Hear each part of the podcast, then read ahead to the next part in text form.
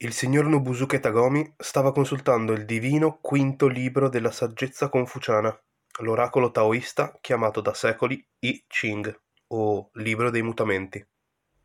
Quella stessa mattina, verso mezzogiorno, aveva cominciato a provare qualche apprensione per il suo appuntamento con il signor Childen, che era previsto un paio d'ore dopo.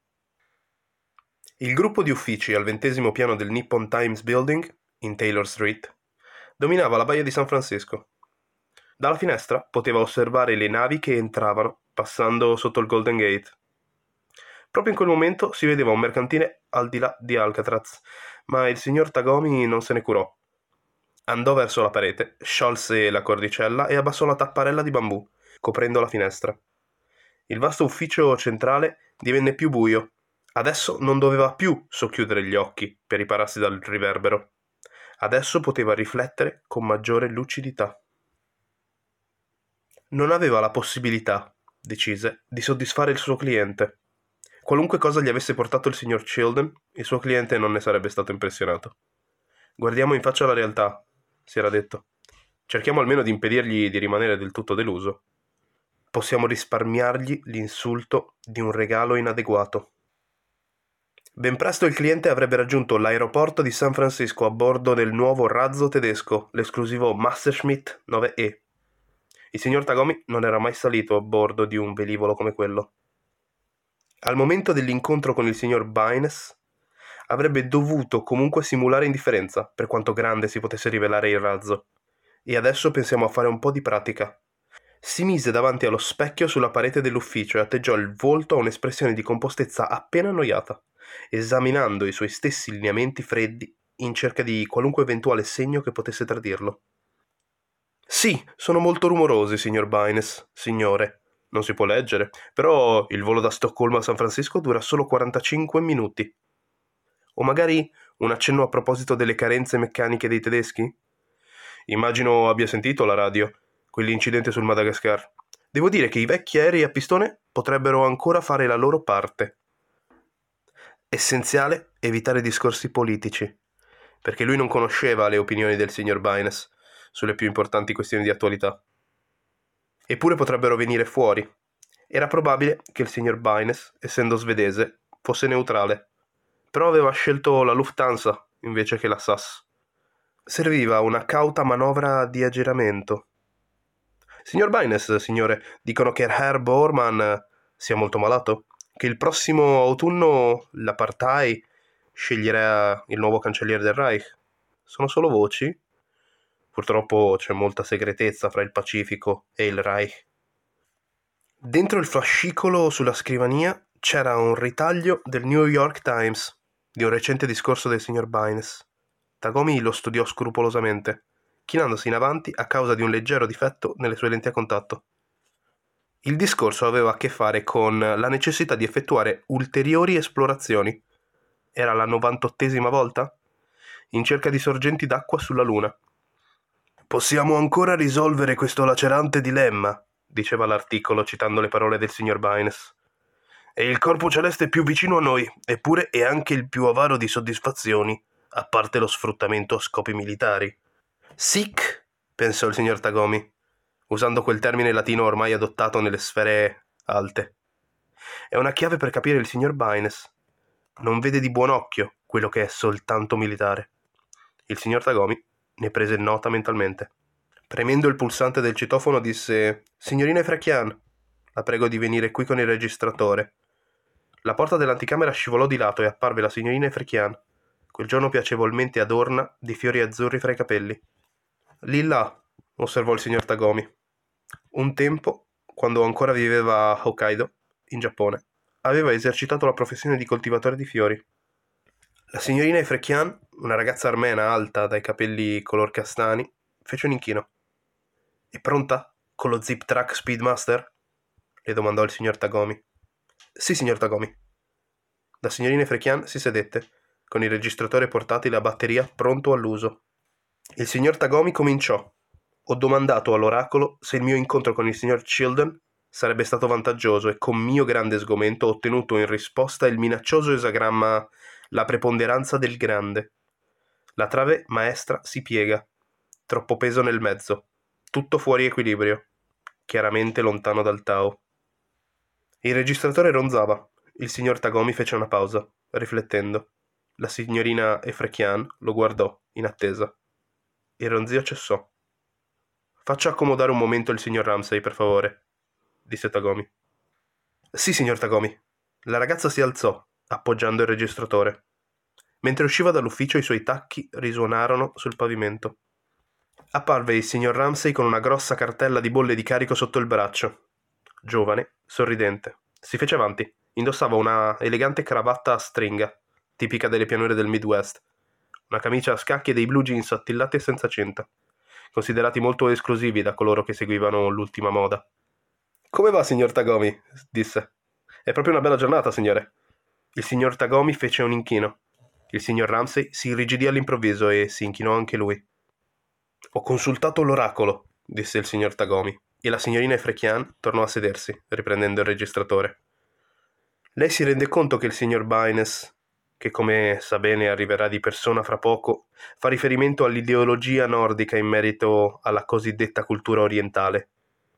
Io potrei fare lo sforzo di abbagliarlo e di favorirne una migliore comprensione con autentici capolavori dell'arte grafica cinese o con ceramiche del nostro periodo Tokugawa ma il nostro compito non è quello di convertire la gente. Capisco, disse il signor Ramsey. Il suo viso caucasico era deformato per lo sforzo dovuto alla concentrazione. Perciò noi terremo conto del suo pregiudizio e gli offriremo invece un prodotto americano di grande valore. Sì. Lei, signore, è di origine americana, benché si sia preso il disturbo di scurire il colore della sua pelle.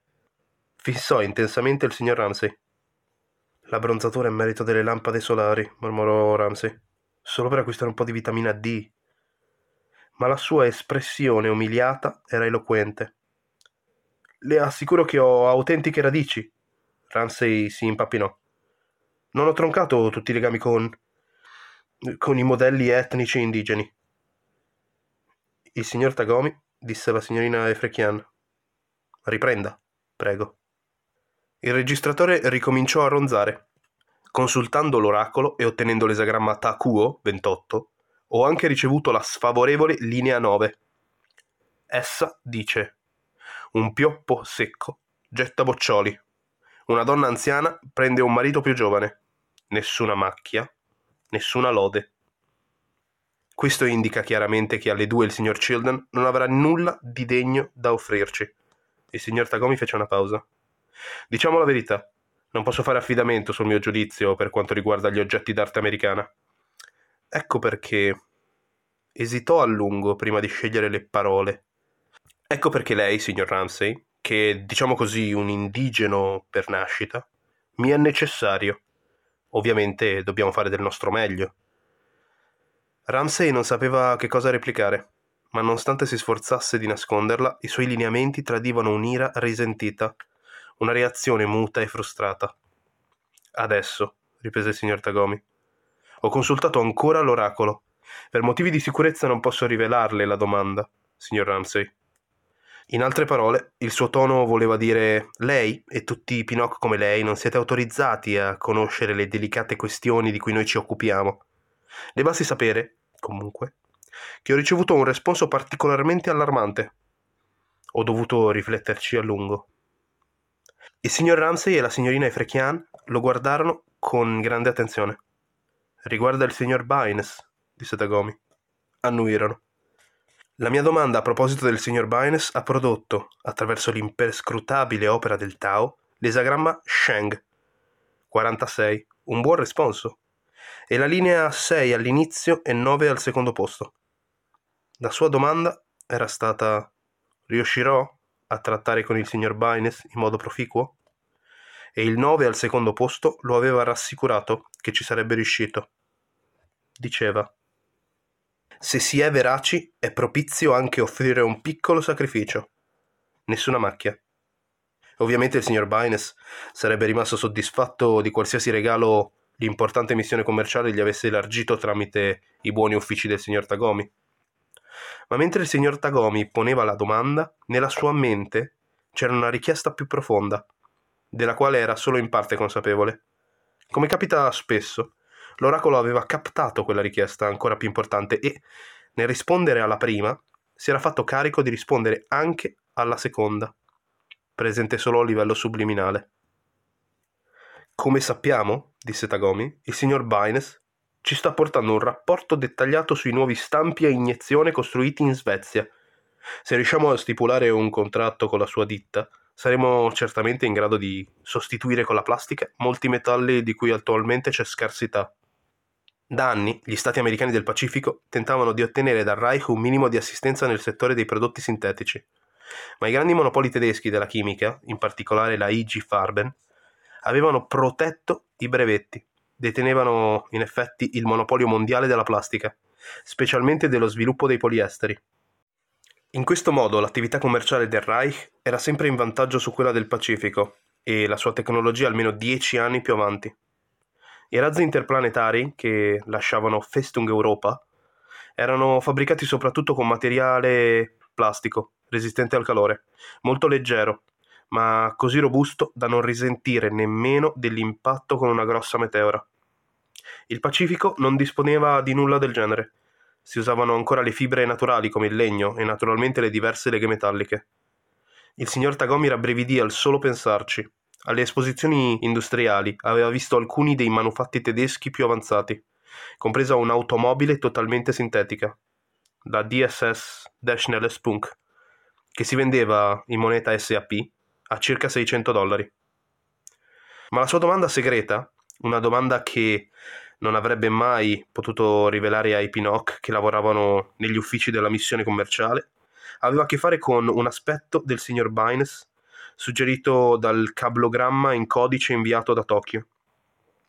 In primo luogo, il materiale in codice era raro e di solito si riferiva a questioni di sicurezza, non ad accordi commerciali. E poi il cifrario era del tipo a metafora, quello con l'uso di allusioni poetiche, adottate per ingannare gli osservatori del Reich, che erano in grado di decifrare qualsiasi codice letterale, per quanto elaborato. Chiaramente perciò era al Reich che le autorità di Tokyo avevano pensato, non a qualche cricca in vena di slealtà nelle isole patrie. La frase chiave, il latte scremato nella sua dieta, si riferiva a Pinafore, a quella strana canzone che spiegava la dottrina. Le cose sono raramente ciò che appaiono, il latte scremato è mascherato da panna. E Li Ching, quando il signor Tagomi lo aveva consultato, aveva confermato la sua intuizione. Questo era stato il suo commento. Si presuppone che serva un uomo forte. È vero che non sia adatta al suo ambiente, perché è troppo brusco e presta un'attenzione troppo scarsa alla forma, ma poiché è di carattere onesto, ne deriva una reazione. L'intuizione era semplicemente che il signor Bynes non fosse ciò che sembrava, che il vero motivo della sua venuta a San Francisco non fosse quella di stipulare un contratto per gli stampi a iniezione, che in effetti il signor Bynes fosse una spia. Ma anche se fosse dipesa la sua vita, il signor Tagomi non sarebbe mai stato in grado di capire che genere di spia fosse, per chi o che cosa lavorasse.